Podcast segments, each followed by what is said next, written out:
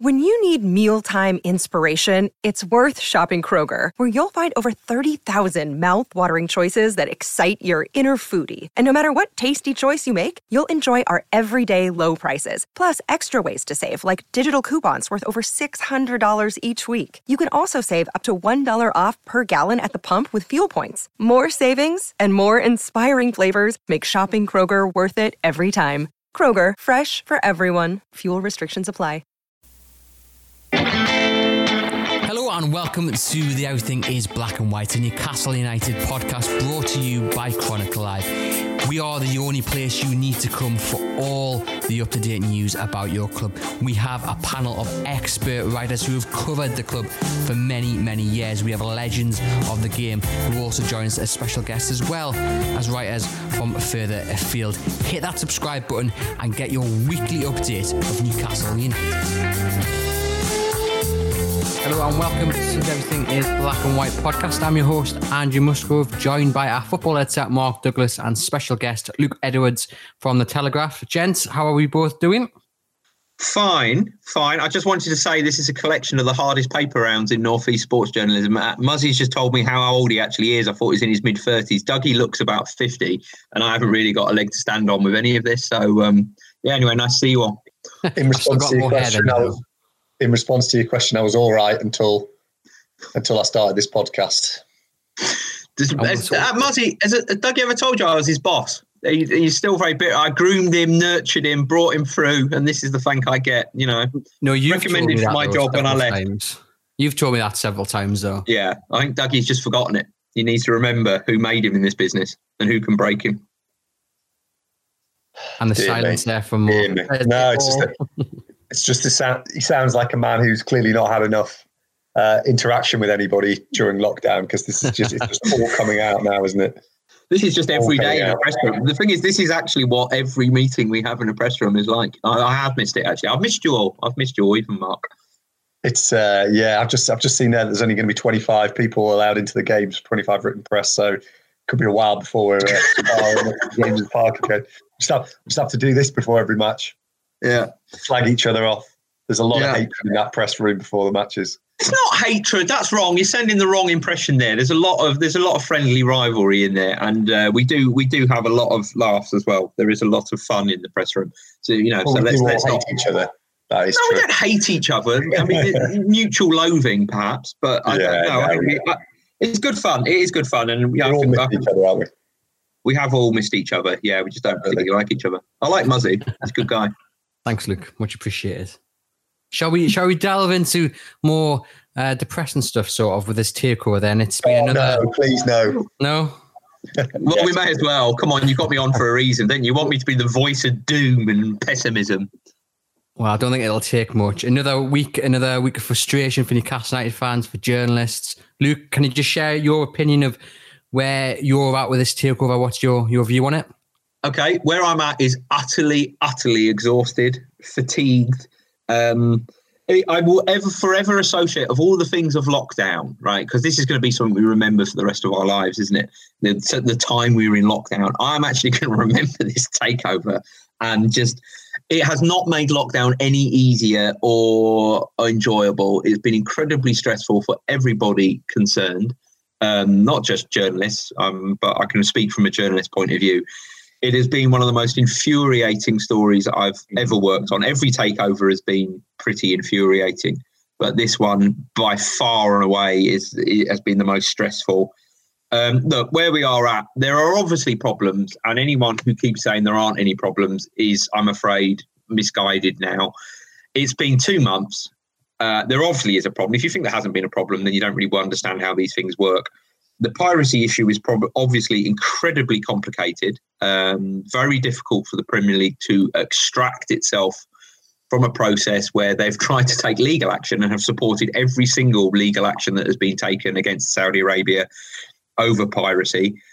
So they're in a very, very difficult position. I think we all thought about a month ago that this would go through. I said at the very start of this, I didn't think the Premier League had the legal power or the appetite to block this takeover. But whatever is happening, whatever decision they are making has to be one hundred percent legally watertight. And that's where we are now. We are effectively in the hands of lawyers. I don't think we have seen all of the documents, all of the evidence, all of the case that has been made against Saudi Arabia take, taking control. I don't think we've seen all the documents, the arguments that have been made for to support them taking control. So we are all just waiting. And I'm afraid, as much as this might infuriate people, I'm now just openly saying I do not know what is going to happen. And that is where I'm at at the moment. I do not know if this is going to be passed or not. And anyone who tells you differently, I would have said now, is just guessing.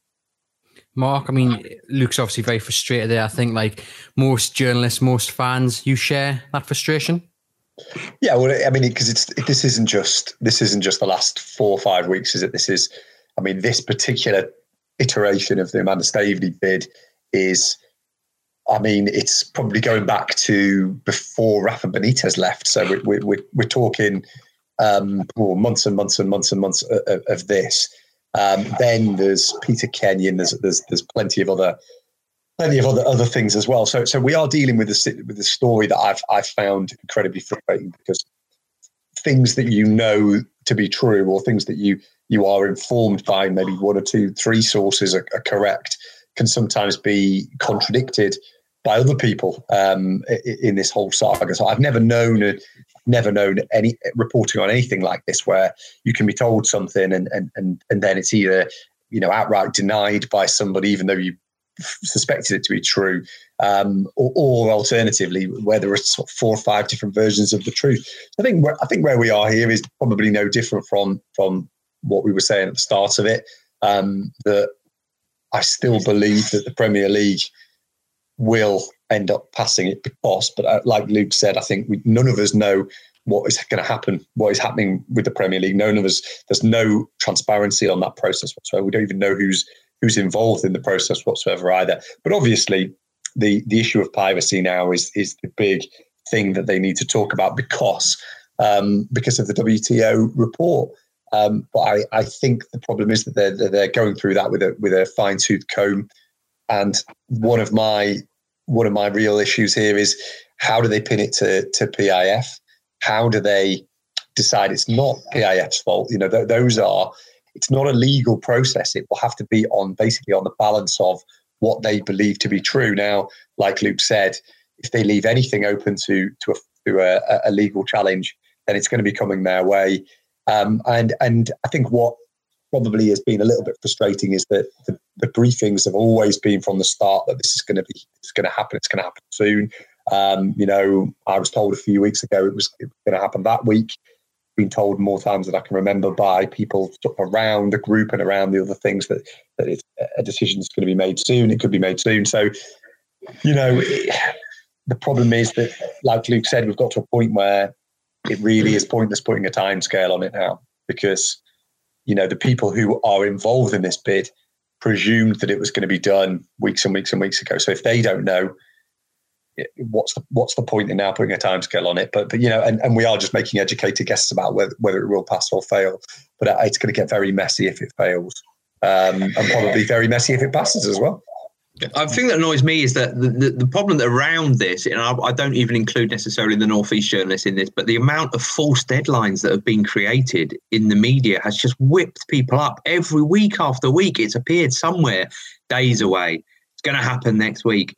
And it's like, if people had just shut up throughout this process, it would have actually been a lot more smoothly. I know after eight weeks, we probably wouldn't be saying that. We'd be screaming for some sort of update. But it's the fact that there was, throughout this, there's been too much noise around it. And I know, I know that's kind of the way that Staveley does stuff.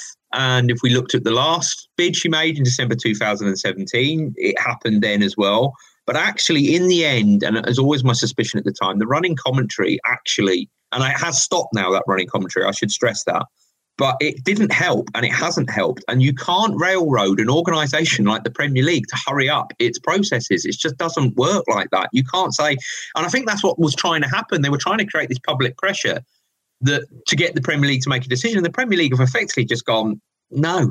No, actually, no, this this this isn't just about Newcastle. It's about the rest of the Premier League. And I know a lot of Newcastle fans don't agree with his stance on this, Miguel Delaney, and, I, and, I, and I've of the Independent, who I've argued against the moral obligation. That I don't think this is football's problem morally. I do not think that it can be blocked on a moral basis when, you know, we've got the U K government doing all these deals with, with the Saudi Arabian government, the amount of money that's poured into the U K economy from Saudi Arabia. That isn't football's problem. But the, it all comes back to the piracy issue now, I think.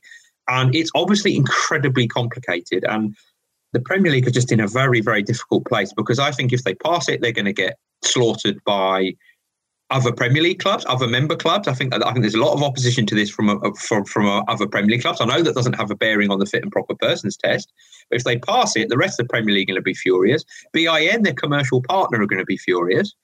It's, you know, they're going to upset somebody. So who do they who do they effectively upset? Do they upset Newcastle United supporters and Amanda Staveley, or do they upset the rest of the Premier League and one of their commercial partners in beIN? It's just very, very difficult situation they're in. And I agree with Mark. Look, my gut feeling, and it is only feeling, is that eventually it will be passed. But I'm now at the point where I'm probably I'm probably reducing myself to fifty-fifty. Now that's that's where I am. I think it's a fifty-fifty call in which way it will go. I've spoken to an expert in, in law, Thomas Horton. We'll hear from him later in the show, and we'll, we'll get back onto the takeover after we've heard from him. We'll move on to another story which has broken over the past few days, and it is about Matty Longstaff and his future. Now, Chronicle Live writer reported over the weekend that Newcastle were, were entering the danger zone, as Lee put it, with Matty's contract. It then broke yesterday that Udinese had offered a thirty thousand pounds week co- uh, wage to take him to Saudi. I mean, first of all, where do you guys stand on? I mean, that's a lot of money for a player who hasn't really established himself in the Premier League and has only played a handful of times. The other argument would be that he is the future of Newcastle United, and, and the club should be pulling the stops out to to, to sign him up. Well, there's all, there's always two there's always two sides, isn't there, to to these contract stories? I mean, clearly, it, it doesn't make any sense whatsoever for him to to leave. Um, but you know, the kind of contract figures that are being talked about by Udinese, I, I think Newcastle are probably going to turn around at that point and say, well, if you can get thirty thousand pounds a year. Uh, thirty thousand pounds a week, sorry, from from a team, then then good luck, go, go and get it. And it, there's a little bit of brinkmanship there that's been clearly been playing out on, on both sides. I think my argument is, and probably his agent's argument is, that, you know, where else are you going to find a player that you can secure for that for that kind of money? Who's nineteen? He's an England underage um, player. He's uh, he scored goals at Premier League level this season. He's only nineteen. Um, where are you going to find a player with that potential for the kind of money that you, you're going to end up spending?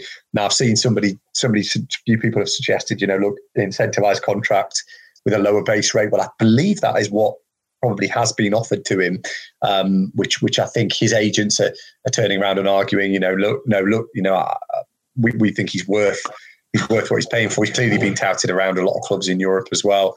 I think it would be an absolute crying shame for him to go.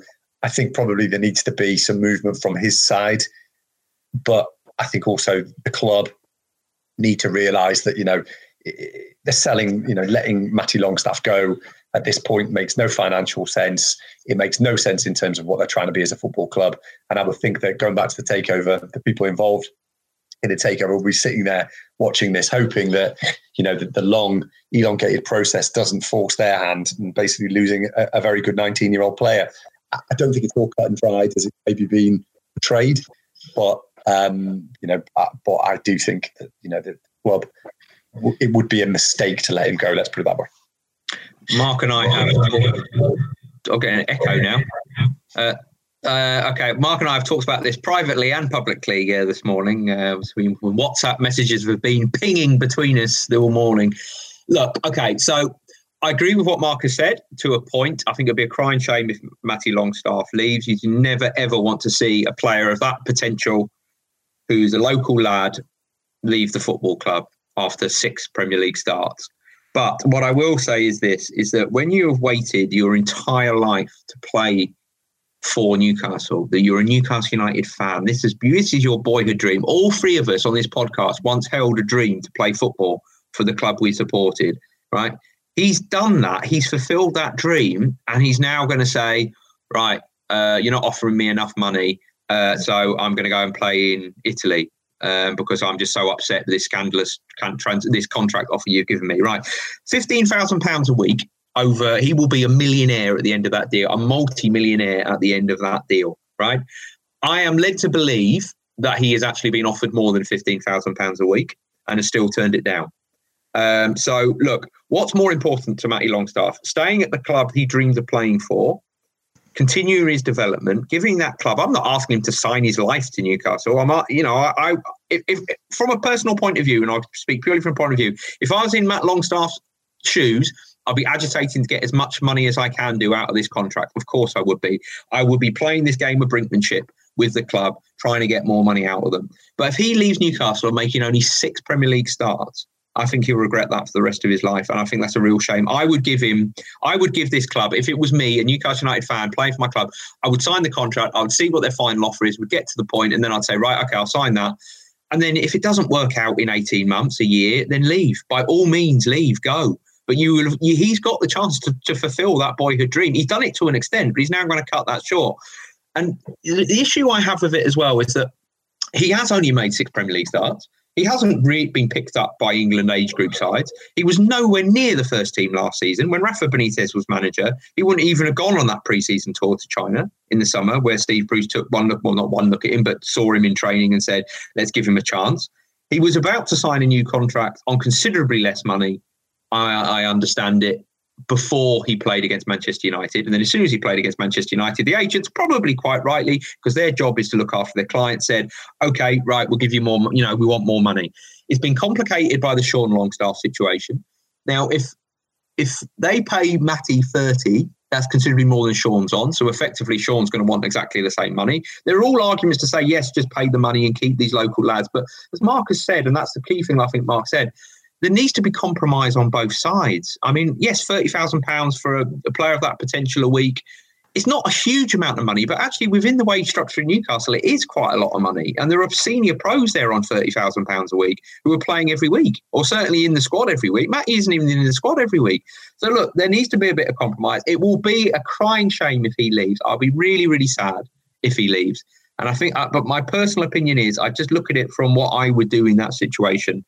And I would want to stay at Newcastle. Mm. And he's going to be a millionaire, a multi-millionaire, whatever contract he signs at the end of the day. Whether he goes to Udinese or Newcastle, stays at Newcastle, he's going to be a multi-millionaire. And I drew this comparison the other day because it fascinated me. The player signed in the fifth round pick by the New York Jets, who are my N F L team. Fifth round pick. He has signed a contract worth fourteen thousand pounds a week over three years. fourteen thousand pounds. He's the fifth round pick. Is Matty Longstaff, if you try and compare, is he... Is he what? Is he a Sancho? No. Is he that elite level, top young, twenty, twenty-one-year-old player? No, he's not. He's not even played for England under twenty-ones. So he's not that elite level. He, for me, is about a fifth-round pick, if you want to compare it to an N F L draft. He's not at that same elite level. So, look, I hope he stays. I think, you know, Bruce loves him, absolutely loves him. You know, he's given him his chance. I'm not saying he signs out of loyalty to Steve Bruce. Steve Bruce probably won't even be manager if this takeover goes through. But I just think he needs to have a little look. It's very easy for me in my early forties to say I would have, I would sign that contract because I wouldn't be my boyhood dream to play for that club. But that is just the way I think. At nineteen, twenty, I'd have made that exact same decision. I would have rather have stayed and still been a multimillionaire at the club that I supported, around my family, in my home city. I would rather stay. But look, he's not guaranteed first team football at Newcastle next season. He may just be going for football reasons. We don't know. Udinese, who, by the way, could be relegated to Serie B. They're still, you know, they're still in a relegation battle in Italy. He's going to be their highest paid player. Again, that opens up another can of worms. Why are they paying a twenty-year-old who's going to be their highest paid player, uh, break their wage structure to bring him in? But look, if he's going to be promised first-team football at Udinese and he's going for purely football reasons, fine. But for me, this isn't a football argument. This is about money, and, and that upsets me a little bit. But could it be a football argument given the fact that many fans would have had him in the starting eleven, you know, toward, towards... Would they? The, well, I think so. I, I don't think many people were impressed.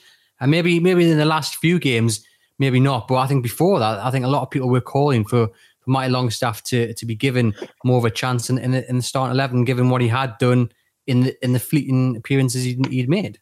He's played in the F A Cup games against, started in the F A Cup games against Oxford and uh, Rochdale when the fans moaned about the performance. Matty Longstaff started in the centre midfield in those, both those games, I think, didn't he? So look, he's he's played. He's he's a player of prospect. I'm not trying to criticise Matty Longstaff's football ability by any stretch of the imagination, but look, he's got a long way to go.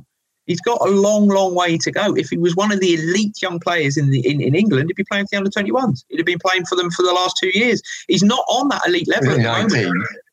He's twenty he's now, I think, of right.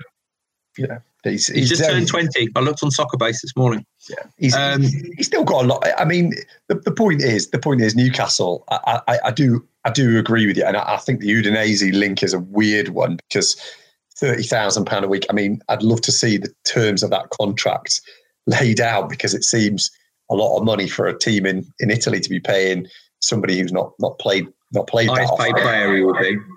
Yeah, I mean, you know, obviously, I mean, at the very least, I think, I think there's it, um, or yeah, I think one of the papers over there, I'm not sure which one it is, actually does a wages survey, doesn't it? So it'd be really yeah. interesting to see what, what they were talking about Udinese actually paying players. It seems strange to me, that very, very strange. But, but I think, I think the problem is for Newcastle, and this, this will be the economic argument that, that the, the agent will be coming in with is, um, how do you replace him? How do you, you go find, go and try and sign a nineteen year old who's played, scored at Old Trafford, scored against Manchester United, plays for the under nineteens, try and replace him for equivalent amount.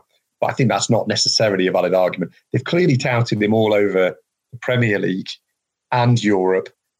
And the Udinese one yesterday was the one that came out. So he's going to A C Milan, Marseille. We've had those A C Milan, Marseille. Yeah. Been, I mean, I, th- I I think he's a great. I think he's a great player. I think I think you know, look, people have talked about Sean as well this season, not having a very good season or not not being quite at his level. But you know, it, it's difficult for a young player coming through, and I, I do think that it would be an absolute crying shame if he left Newcastle United. They're, they're really talented. Those those two brothers got great attitude. Um, look, if it doesn't work out, it doesn't work out. But I, I can understand why the club wouldn't want to be saddled with a long term contract. They've done that before. You know, I'm, I'm going to sit here and say Stephen Taylor, who did have a good career at Newcastle United, but got them twice on very long-term, very lucrative deals, um, and then got and then had his injury problems.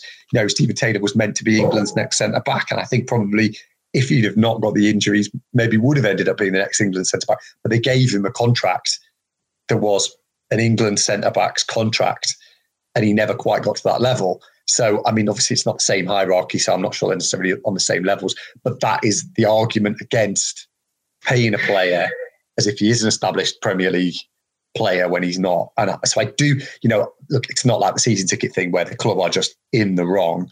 Yeah, I think yeah. stuff like contracts, I, I I think it'd be a crying shame if they, if they lost him. And I do think that they should, you know, they, they need to find a way and possibly go above his deal or do do other things to, to show him that he he's there. But I, I don't, I can't just hammer the club for not giving him what he wants when, you know, they they, they do have, you know, and they've made massive mistakes. Save sat there on a massive contract, Holback's on a really big contract. You know, Lazar's on a big contract that, that, that they haven't justified. But you can't. You, you do have, there does have to be some form of back and forth. I think Longstaff probably does need to does need it's to sort of compromise as well. Compromise. Yeah, it's com- we, I mean, they should compromise. And I would be interested to know, you might be, I know you like your polls on the Chronicle. I would actually like you to put out a poll. What would Newcastle United support? Look, uh, the question I asked myself, at twenty, nineteen, twenty years old as a Newcastle United fan, and you were offered a wage of fifteen thousand pounds a week or whatever it may be, it may well be more than that. Would you sign that contract to play for Newcastle, or would you leave for another, shall we say, even if you want to say fifteen thousand pounds a week to go to Udinese? What would you, what decision would you make as a fan? And I hope that at some point, Matt Longstaff remembers the little boy who dreamed of playing for Newcastle. And I know I'm talking about emotional subjects here, and I know the cold, hard financial reality of football that, that drains people of all of those dreams. But I would be interested to know what Newcastle United fans would do if they were in Matty Longstaff's position now, and I'd like that to be put on a poll on the Chronicle website, please. Certainly an interesting question. Will it take over play any part, do you think, in these negotiations? Maybe the hierarchy are just thinking, well, we need to wait and see how, how this takeover plays out and then we move. But obviously the, the time really isn't on their side if they if they do want to sign Matty to an extension. I think they're aware of the contract talks. I think there has been some dialogue between them, the prospective buyers and the current regime. I think there has been some sort of discourse about that, because obviously there's the Andy Carroll situation that needs to be resolved. So, and also the season obviously then continuing. So at this at this stage, Matty will be leaving while the Premier League season's still going on. So, um, you know, we need to be aware of that as well. He can go on July first, can't he? So will he carry on playing for Newcastle? Will his contract be extended beyond that? The way we're looking at the moment, Newcastle will be without a midfielder as well, which we should probably, you know, mention when the when the season is still going on, because obviously it's going to last into July. So I think there has been some sort of dialogue. I would be very surprised if the prospective buyers are not aware of the contract offer that has been made to uh, to Matty. Whether they can do anything to intervene and say pay him more or pay him less or have any, I don't know. I would imagine not, because you know the takeover could collapse and then Newcastle could be making a decision based on what owners who never bought the club wanted to do. So, but I think there has been some dialogue. I think they will be aware of the situation. I, I, I don't know how they feel about the Matty Longstaff situation. I don't think any final decision's been made on Andy Carroll either, but they will be aware of it and there will be conversations taking place. And therefore, I would be very surprised if Newcastle are making these decisions just on their own. I, I think, you know, in any way, influence will be made. And if, if the new owners think that he's worth it, then I suspect, you know, that that, that they will they will have sanctioned an improved offer or anything like that. So from Matty Longstaff, Mark, onto the season tickets debacle. You mentioned it briefly there. You tried to to get somewhere over the weekend on, on this issue of fans being charged for their season tickets, to the fans not getting refunds for the games that will not be played at St James's Park. And you didn't manage to get anywhere. There's no response from the club. It's it's frustrating, and the club really should be refunding those fans. Yeah, I mean, look, um, it's not like nobody at the club is answering the phone. Had a really cordial chat with with with, with somebody at the club. Um, you know, I won't. Uh, I, I think the problem at the moment is there is there is total gridlock at the very at the very top, and actually they've pressed the mute button. So there are people within the club. You know, bear in mind also there are quite a lot of people furloughed still at the club. So a lot of the people who who maybe at the box office would be able to make. Um, would be able to make it happen, and probably all furloughed as well. I believe there's only um, there's only I think you know be a smaller proportion of people there. So, so there's, there's probably that that is one thing, um, but there's also total and utter.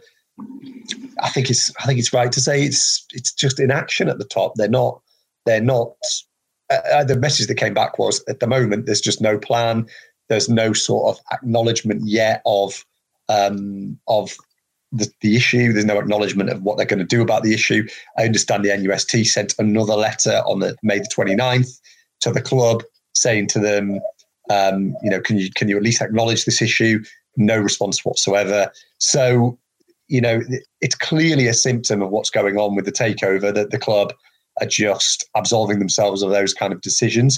It may well be, and I'm pretty certain it will be, that obviously the takeover makes it difficult for, for Newcastle to make any big decisions. But I think that's, that's to me, is a bit of an excuse. They could at least acknowledge the, the issue. They could at least have some form of conversations with the N U S T. If not, you know, maybe in public or release a statement, because, you know, I'm not sure that the end of the N D A, um, you know, covers the fact that they're not allowed to say anything at all about about even negotiations or talks or, or anything. I'm not convinced of that at all. Um, but that's the that's the issue. That's the way they they decided to go with takeover talks from, from the very start. And what it leaves is a totally tone deaf club um, at a time of need when a lot of their fans don't, you know, are, are struggling for money. This would be a, a welcome uh, situation to return some cash, because people are, you know, look, we're all we're all suffering at the moment. Nobody's nobody's probably as, as well off as uh, you know. We all know that there's something. It's all going to come down the tracks, and you, you're you're asking people to. Just forget about it. It's, it's the fact that they're not even acknowledging it. You know, I, I could understand not every club has been able to yet process the money and send it back. But I think other clubs have said, yes, of course, that money's coming back to you because you've paid for something that you're not going to get. Newcastle United stand alone. And, it, and it's just another reason why, um, you know, Lee Charney, Mike Ashley, the people at the very top have shown once again here, in my opinion, why they why we need a change, because they've just not handled it right at all. Luke? They're sitting there with a load of money as well. I mean, that's the thing. We all saw the accounts that they've got. They've got money in the bank. So I agree. You know, Mark, just acknowledge the problem. I suspect there is there is a as Mark's just I'm going over what Mark said, but I suspect there is a complication to do with the takeover, and it probably quite a sizable chunk of money would have to be repaid. But there's no reason actually to refund fans for the last game, few games of the season, which we know they're not going to watch. We know they're not going to see them. So why is that money not being refunded to them? Um, that that that for me is the scandal. Next season, I guess, is more complicated. I guess they're tied into these contra- you know, these long-term deals where, and we don't know what football's going to look like next season. Yeah. I think from the, the the stories I've done recently, I think the Premier League are looking at letting, you know, stadiums be in a third capacity, perhaps in, in September. So that some fans will be there every week. So some fans will be going to the games, potentially. I can see why they can't do that. But to just ignore the issue and to not refund fans for something we know they are not going to get, they are due that refund. It's, it, it is... typical. It's just another example of just this absolute callous approach that Mike Ashley has and the lack of communication. But look, as I've said on Twitter, this is a club that hasn't even told its manager there's a takeover happening. So we probably shouldn't be surprised that they're not communicating with fans about season tickets, because they don't even communicate with their own employees. So look, it's it is a scandal. There is no excuse for it. The money for this season should be refunded, should be put in back into the bank accounts for the fans who cannot go to their games. There is no counter argument. End of story. Just before we, we listen to uh, Thomas on the, the, the kind of the Premier League's directors and owners test, how is Steve Bruce, you know, coping during these strange times? I mean, Luke, you've, you've no doubt been in. Well, with my hotline to Steve, my hotline. Well, um, on, the, on the Toon website, he seems he obviously seems very happy to be back and back seeing the players in, in full contract training, and I guess just happy to be back working. Well, believe it or not, I've not spoken to him in a while, so we'll just get that out there. Um, um, he's, I think he was, he's a football man. Look, he spent his entire life in football, his adult life in football since, you know, he was, he was you know, younger than Matty Longstaff. Um And I think the, the the relief that he had of actually being able to get back into contact training, I think particularly, um, was huge. He's obviously, you know, he, it's like all of us, isn't it? We've, there's so many ifs, buts and maybes. And I think he knows realistically whatever may have been said privately or reassurances he's been given. The likelihood is, is if this takeover happens, he's not staying. I, I fully don't. I wouldn't expect him to stay beyond the end of the season if the takeover happens. So look, on a human level, man gets his dream job, gets absolutely battered from pillar to post all season um, for for taking his dream job. Is accused of betraying his fellow Geordies by accepting the job in the first place, which is was some of the stuff. He's made a better fist of it, and I know you two both agree with me. Before you try and worm out with it, you know he's he's done a better job than we thought he would. He's done a better job. I think personally, he's done just as well this season as Rafa did in his last season. Um, they're in the F A Cup quarter final. He's given the fans the one thing that they cried and screamed for, which was a cup run, and he took the cup competition seriously. He's done a lot of good, and I don't. You know, people don't like him. That's fine. People can say, you know, whatever they want about him, but he's done a better job than anyone thought he would do. He's kept Newcastle out of takeover trouble. He's made a decent fist of it in his first year. There's a real chance. There was a chance, hopefully, of you know, of of a cup final. Perhaps I know they got Man City at home. It's a very very difficult game, but they're in the quarter final of the cup for it. And then to suddenly know in the back of your mind that basically none of that counts or anything, that people still don't, A, I think you could cope that people still didn't like him or didn't want him, that's fine. But to then know that basically your job, this dream job that you've had, that you've actually done a fairly decent job in, is going to be taken away from you at the end of the season, I think that's probably very tough. And the thing I've said to people, you know, I've had this argument on social media, just treat him with a little bit of respect. You don't need to like the bloke. You don't need to rate him as a manager, but you need to look at the job in isolation of what he's done at Newcastle this season. And we all thought there was a real risk they would go down this season in August. We all sat there and said it. Every single journalist in the press room predicted that they would, you know, be real, real danger if they did, if they do well to finish fourth from bottom. Well, they haven't been fourth from bottom since September. So let's just look at the job he's done in isolation. I hope that if and when he does go, um, that people can just say, do you know what, Steve? And I've said this in, on The Telegraph, you know, thanks, cheers, you know, thank you, or best wishes to you, rather than the poison, not just in, you know, not just on social media, actually. It's been stuff in the media that's been said about him, which has been totally out of order, in my opinion. Um, and I, and that's very sad. And yes, he's a friend of mine. But I just think if you take this in isolation, and all I said at the very, very start was you never judge a manager. And Mark will remember when Joe Kinnear was at Newcastle and we took exactly the same approach when we were on the Journal together. You don't judge and slaughter a manager before he's had a chance to do the job. And that's all I ever said in the summer, and got absolutely battered for it. He's not Rafa Benitez. He's not a world-class manager like Rafa Benitez, but he's done a good job. And I just hope people actually can just take a little step back and just say, do you know what? Okay, fair enough. Thanks, Steve. Cheers. All the best to you. And I hope that happens if and when he goes. No, I think that, that'd be no secret. I think he deserves a lot of credit for coming in at a mm. dangerous time, uh, a time, like we see, Rafa Benitez left and it could have gone drastically wrong. Uh, so I think he does deserve a bit of credit for where he's got Newcastle, and then he can probably walk away and get another job. He's maybe rebuilt his, his reputation a little bit, Mark. Yeah, no, I, I, I don't think, um, you know, I don't think I've ever, ever said anything different about Steve, Steve Bruce and how how well he's done. I think we we, we mentioned uh, during the podcast after every post-match press conference, I think my issue has always been the football has at times been been poor. He's not managed to move it forward as quickly, I think, probably as he wanted to at the start of the season. But what he did really well, which I thought was a sign of a good manager, and we all praised Rafa for doing this, was that he recognised that quite quickly, changed the way that he was doing things, and it did become a little bit safety first in the end. You know, there was no um, there was no flow in football. It wasn't a, it wasn't an easy.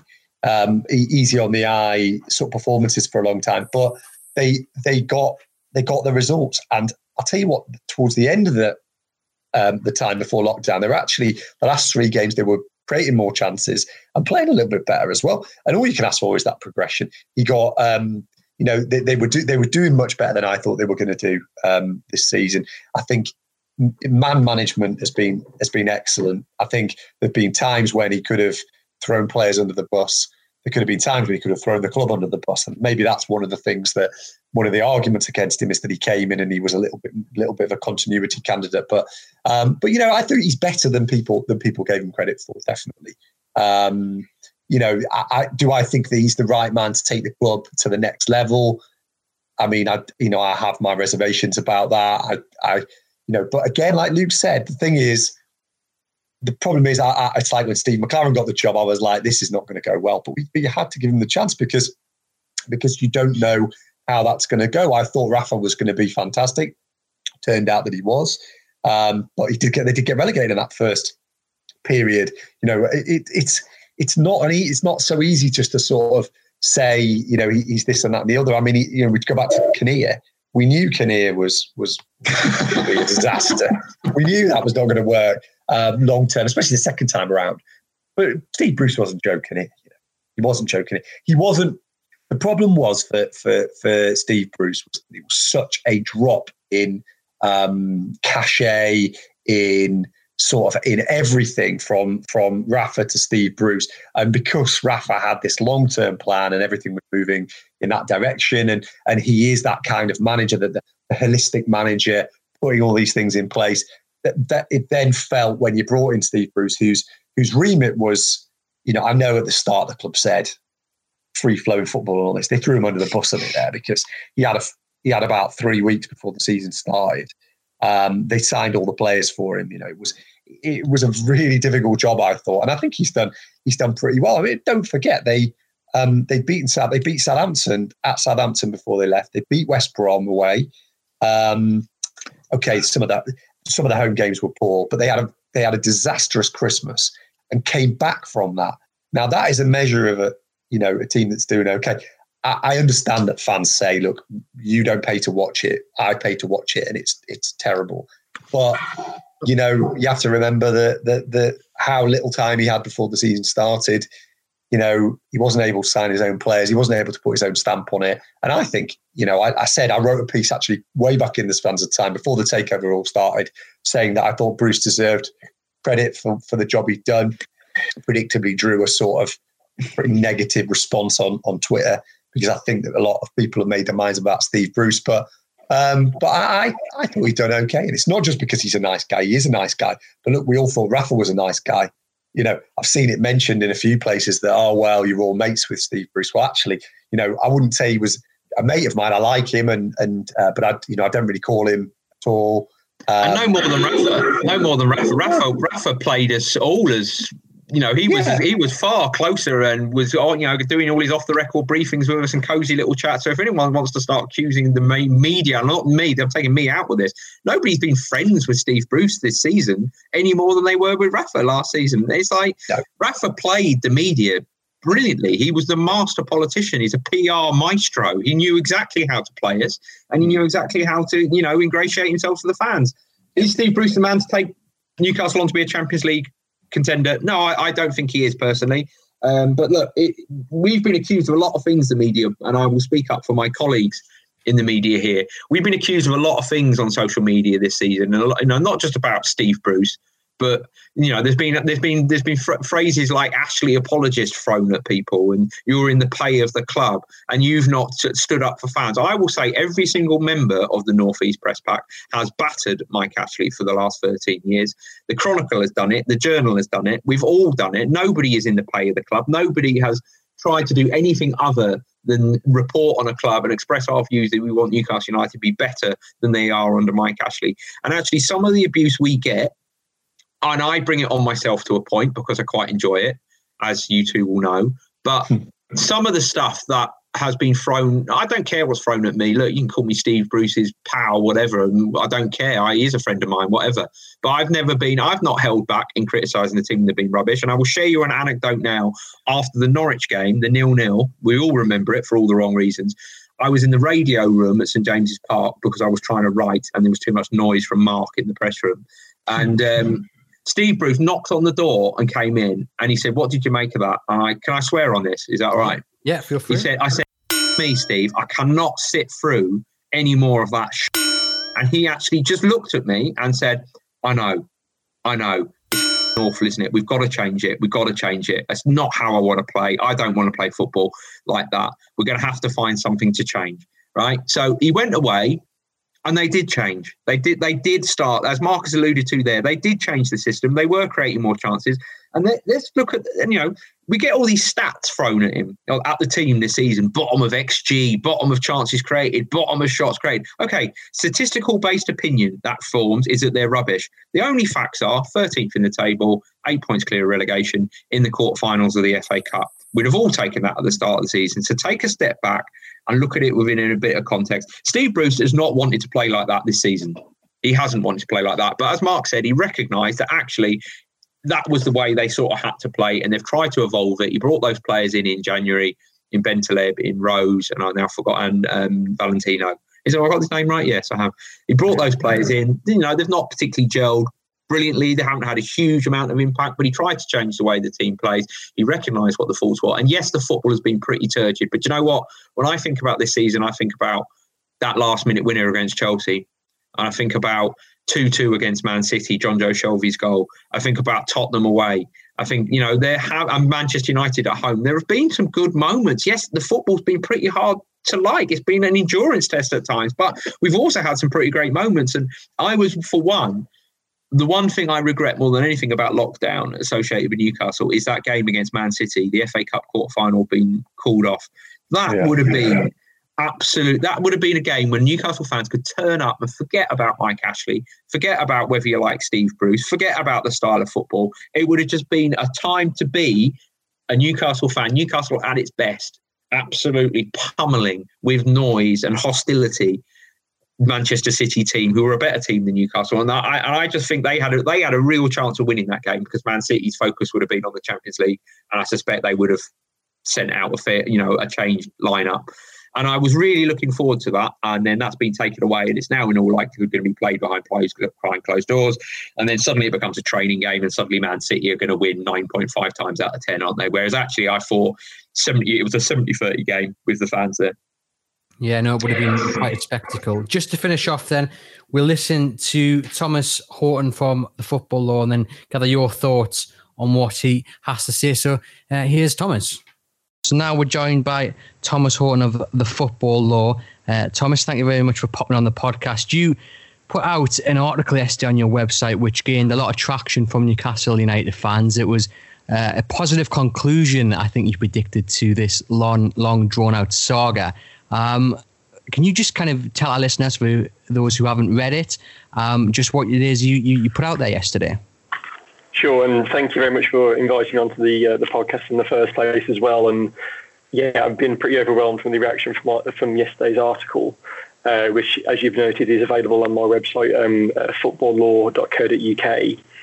And in a nutshell, or as much of a nutshell as I can give of the article, because it's quite a lengthy one, I know some people commented on, was to take the supposed and reported takeover of Newcastle United, um, look at all the uh, the news articles uh, and other uh, sort of known facts we know about this supposed takeover, and put them all into one single article, explain what they mean circumstantially, and then as well bearing in mind who we know is potentially involved with this takeover, in particular the Kingdom of Saudi Arabia's Public Investment Fund, uh, which I'll refer to as P I F hereafter, um, how they would comply with um, the Premier League's uh, owners and directors test, uh, because uh, as part of those news articles that have been going about about this reported takeover, there's been criticism of their involvement, uh, which is twofold. Firstly, uh, um, the Kingdom Kingdom of Saudi Arabia's uh, apparent involvement with uh, pirate um, networks showing or networks showing uh, Premier League football, um, and also the Kingdom of Saudi Arabia's alleged human rights violations.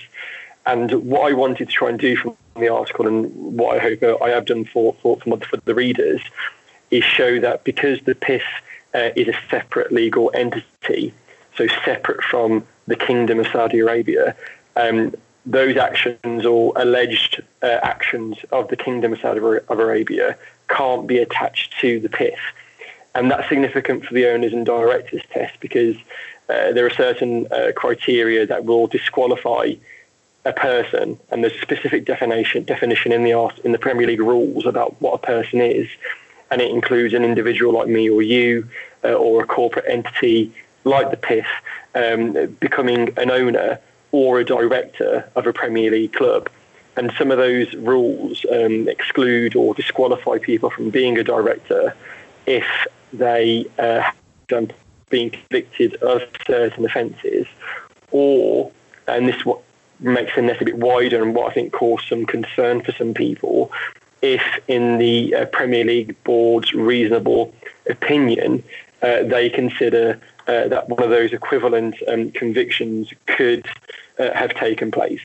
Um, but because of, of that separate legal entity of P I F, as I explained in the article, um, my overall conclusion is that um, uh, the P I F, if that is to be uh, an owner or director or, or both of any company that ultimately owns Newcastle at the end of all this, Uh, they wouldn't um, fall foul of those rules uh, and wouldn't be disqualified um, from being a director or owner. I guess the length of the article that you mentioned there, you, you said, you know, people kind of commented on it. It just shows what a minefield it is that the Premier League have got to get through, and, you know, maybe why, you know, supporters are getting so frustrated and they don't fully understand the kind of the legalities of the of a takeover process, and one that is mired in, in such controversy. Yeah, absolutely. And I think that's also being compounded by, you know, it's not an excuse, it's just context. It's been compounded by, um, evidently, I, I've written about this in, in other articles on Football Law, uh, how much work the Premier League board and clubs uh, are having to do together uh, to deal with the pandemic at the moment as well. So whether that's in respect of the return to training protocols and what's going to be now this this stage three government guidance of returning to um, competitive matches and return of the twenty nineteen twenty twenty season as well. That's going to take a huge amount of work putting together um, protocols that are compliant with the government guidance and speaking to various interested parties. So, I mean, you have that much pressure and so many resources going towards that. I'm not saying Newcastle aren't important, um, but, you know, in terms of priority, Um, you know, the, the safety and well-being of the league and its players is, is perhaps going to take priority for the, for the time being, uh, as opposed to, um, you know, this owners and directors test um, that needs to be applied, uh, so far as we can tell, to K S A P I F if they're going to be uh, in, involved in the takeover. Um, but I think it's, it's important to highlight, and I, I did it in the article throughout, Um, and it's, it's one of the reasons why I was a bit critical internally of when I was reading other news articles, um, is, is the amount of speculation that's going on. So all that is available at the moment, and what I referred to in the article, is circumstantial um, evidence, I suppose you could refer refer to it as, just for the sake of ease. Um, it's not probative, so it doesn't prove exactly that a takeover is happening. It doesn't prove exactly that Amanda Staveley is the head of a consortium involving both the Reuben brothers and the K S A P I F. All we've got is uh, this uh, agreement that was entered into between Um, Amanda Staveley's um, uh, companies uh, and uh, St James's Holding Limited, which seemed to indicate that um, St James's Holding Limited, uh, which is part of the corporate, corporate structure that owns Newcastle, uh, appears to have some sort of thirteen million pounds security from uh, Amanda Staveley and all her companies. And then we also have the creation of this other company entity called N C U K Limited, um, which is wholly owned by the K S A P I F. And the governor of the K S A P I F, His Excellency uh, Yasir Othman Al Rumayyan, is the director of N C U K Limited. So it certainly looks circumstantially like there's something going on, but we don't know for definite who's involved or what the proposed company structure will be. So e- even in respect of my conclusion yesterday, it's making the assumption that K S A P I F are involved and that they're going to be the majority shareholder Uh, in, in whatever company ultimately owns Newcastle at the end of a takeover. Um, but I say we, we, we don't know, and I think it's important not to get too carried away with the speculation, uh, but just take it for what it is at the moment. In terms of the Premier League, is it a case, in your opinion, that they're just kind of covering every aspect of this? They need to make sure this is legally tight because there's going to be so much opposition if it does get passed from beIN Sports, from the, the widow of the murdered journalist. There's going to be so much opposition if they do pass it, so they're just making sure everything is covered. I, I think so, and this is something that was touched upon uh, when I was kindly invited to do a podcast last night uh, for Gallowgate Shots as well. I don't know if you've heard that um, since its release last night, and, and this is one of the points that was discussed, is that, I mean, I, I'm, I'm not saying the Premier League would otherwise have a sort of willy-nilly approach about how they apply the owners and directors test. And Richard Masters has come out speaking in, in, in general terms that the test is applied equally to anybody um, that uh, makes a declaration uh, to seek to be a director or owner. Um, but I think given the um, the amount that's been written about K S A P I F's involvement and naturally its links to uh, the, the Kingdom of Saudi Arabia's um, government, Um, then yes, perhaps they're perhaps going over things a bit more and ensuring that, you know, every T is crossed and every I is dotted. Um, but I, you know, I, I'd imagine that their, their their systems are very robust in any event. Um, but I'm sure that they would also be keen to avoid any backlash, um, you know, should all this go through, uh, and be in a position to say, well, no, you can't hold those piracy or human rights violations against us or the K S A P I F because we've done our homework and we're, we're satisfied that they don't fall foul of any of the uh, ineligibility um, rules in the O D T. In your normal day job, you're, you're a barrister. So given your expertise is in law, uh, how difficult is it to kind of understand the Premier League rules on a takeover? Because like we've mentioned previously, you know, fans will be reading kind of every page trying to get any kind of inkling on, you know, a timescale or what the Premier League are thinking, you know, from the rule book. So from someone who's got expertise in law, um, just how difficult is it to get your head around it? Um, I mean, f- for me, um, and I'm not saying I'm higher than mighty than anybody else, but, you know, I'm used to reading through statutes and rules and case law.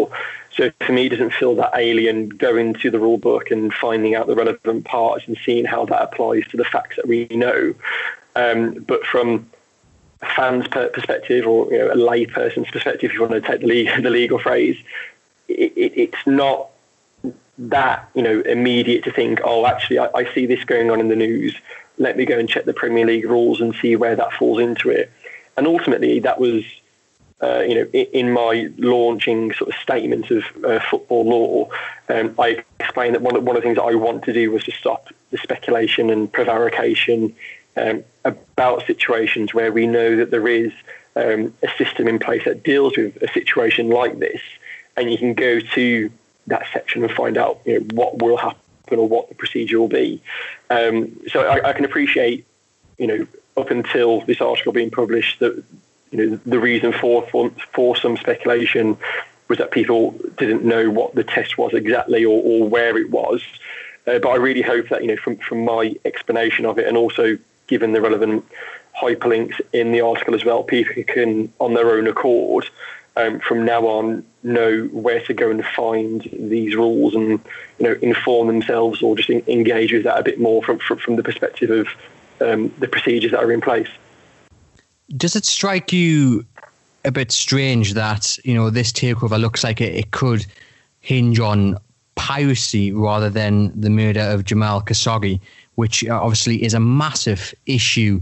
Um, it's in the news. His widow's obviously written an objection as, but it, it appears that there's nothing in the rules that really could use that to disrupt the takeover. It looks like if it's going to be anything, it will be the piracy issue.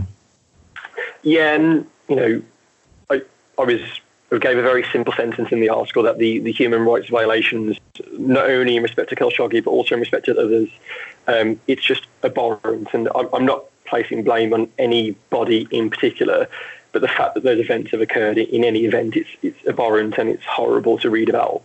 Um, but go, going back to the, the O D T and what that requires from those that seek to make a declaration that they want to be a director or owner, um, th- there is nothing in the O D T that provides for a sort of ethical character or moral test about a person.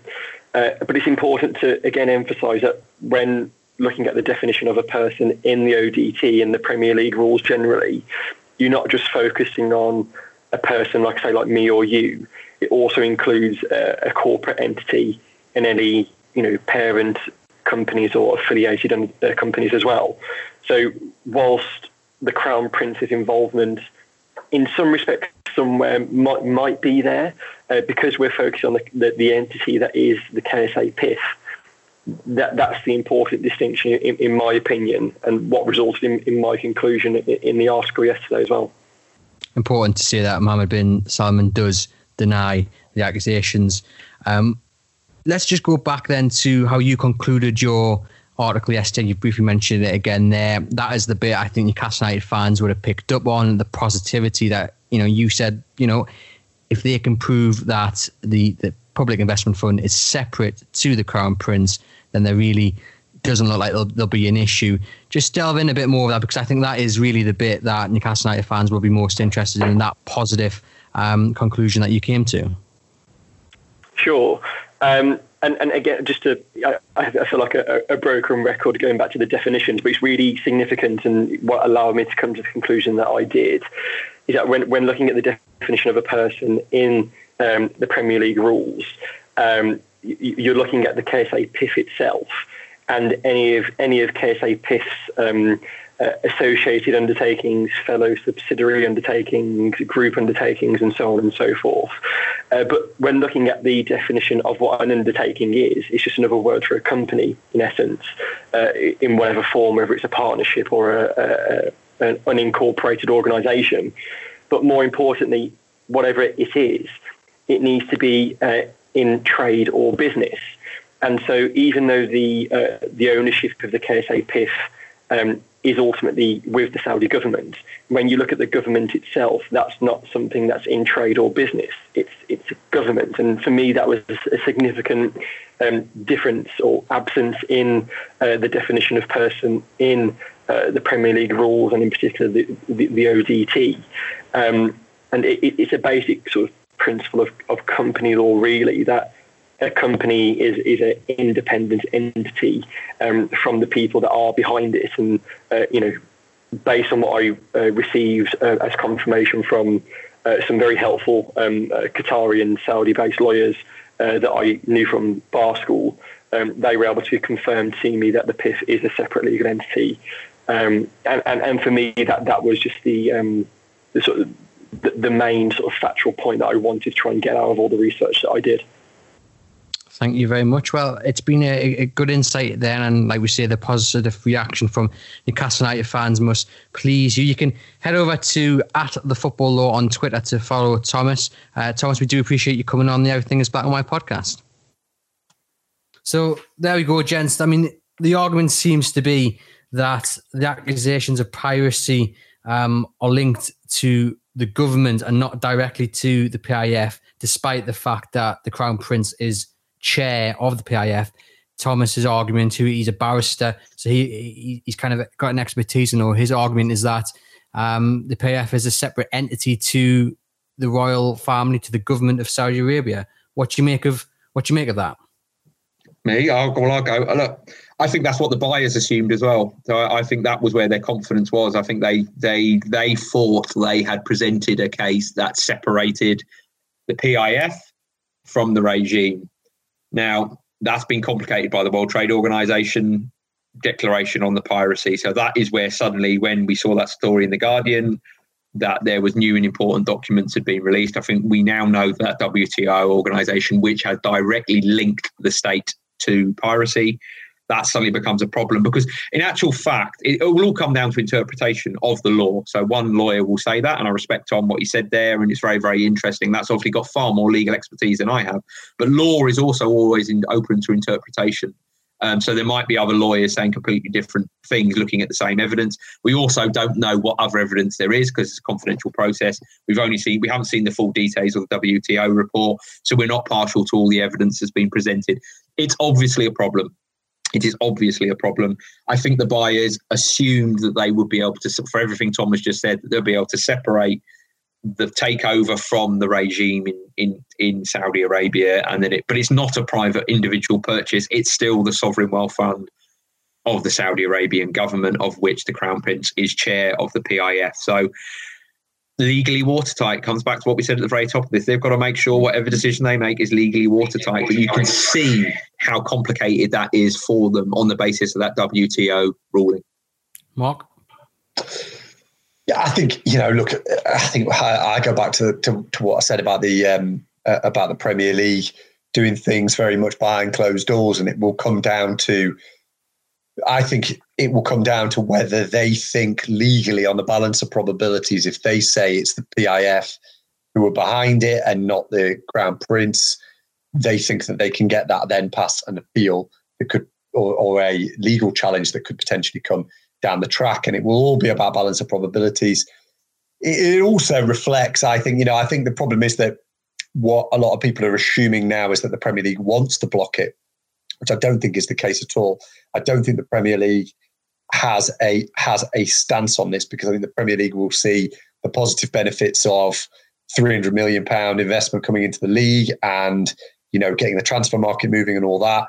Um, it, it, it is, you know, I've, I've got a mate at the Premier League who tells me it's very much a case of, you know, that it's a test. It's a, it's very much a um, something that's far away from all the moral obligations. You know, I know that, uh, and the idea that Qatar is behind um, the report and the complaint and things, and the, the, the idea of the test, in theory, is to take it away from all of these kind of um, these emotive issues and, and make a very cold, calculated judgment on that. Um, so we'll have to see what that is. You know, that that's the reason why the lawyers are paid so much. That's the reason why it's taking the time it is, because it's clearly a complicated process. Um, and I think we go back to what we were saying at the start of the thing again, is how exhausting it is for football journalists to be asked questions that are, you know, legal minds argue over, because the fact is we don't know. All we've been able to report from the start is what buyers have said.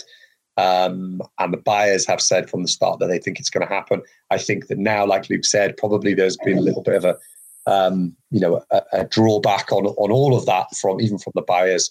But, you know, it still feels like on the balance of probabilities it's going to be done. But I think probably by now most most of the, the listeners, most of our readers kind of know that, you know, we're just saying this is what the buyers are saying. We, we, we're no longer in a position where we can maybe give a, a, an opinion that, um, and, and you know, all the all the legal experts as well are just giving their opinion. It really only comes down to the Premier League now. But just to finish um, off then, because I've seen a few fans get in touch to say, do the Premier League not kind of have a have a duty to fans to at least update them and say, right, yes, this is going on. We know, so we know Richard Masters has kind of said it. There is a test going on. That's all he did say. You know, he can't talk about it. But some fans pointing out there that like their mental health is suffering, and you've got staff on furlough and what have you. So there are there are important decisions to be made at the club, which are probably being uh, delayed due to the takeover. And, and while we're not saying the Premier League come out tomorrow and say, you know, delve right into it, do you think they have a duty to at least say,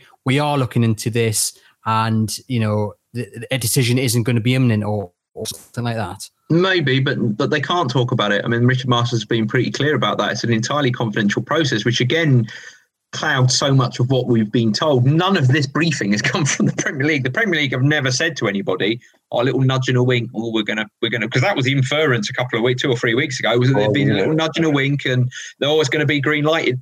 That hasn't happened because the Premier League haven't spoken. So, do the Premier League have a duty? Look, it's not the Premier League's fault that Newcastle are in a takeover. I know that's harsh to hear, but it's not the Premier League's fault. It's Newcastle who decided to go ahead with a takeover in the middle of a lockdown. It was Newcastle and Staveley who decided to try and buy the club now when the season was still ongoing. The Premier League would just sit there and say, it's not our fault. You could have done this at the end of the season. You could have waited and then you could have launched this takeover in, you know, in pre-season or whenever else. So they tried to get a head start. I understand why they launched it when they did, because they wanted to be in place to then, in, in you know, in... It sort of shape the pre-season and the, and the recruitment and everything else this summer. But none of that is the Premier League's fault. And we have to just accept that the timing has been unfortunate and it's become a mess, but it's not the Premier League's fault. And, the, you know, that they, they can't be blamed for wanting to make sure that everything is legally watertight, because that is just what they do. That is just, you know, they, this would always have been the case. The season could have still been going on now. The season could have ended and it could still have been going on. I don't think that would have changed. It's, So, no, I know it's infuriating. It's infuriating for us because we would all like to be able to talk to the Premier League and, and have an indication of which way they're going and what they're going to do and what the issues are. It simply doesn't work like that, I'm afraid. And, you know, I'm, I'm sorry people's mental health is suffering.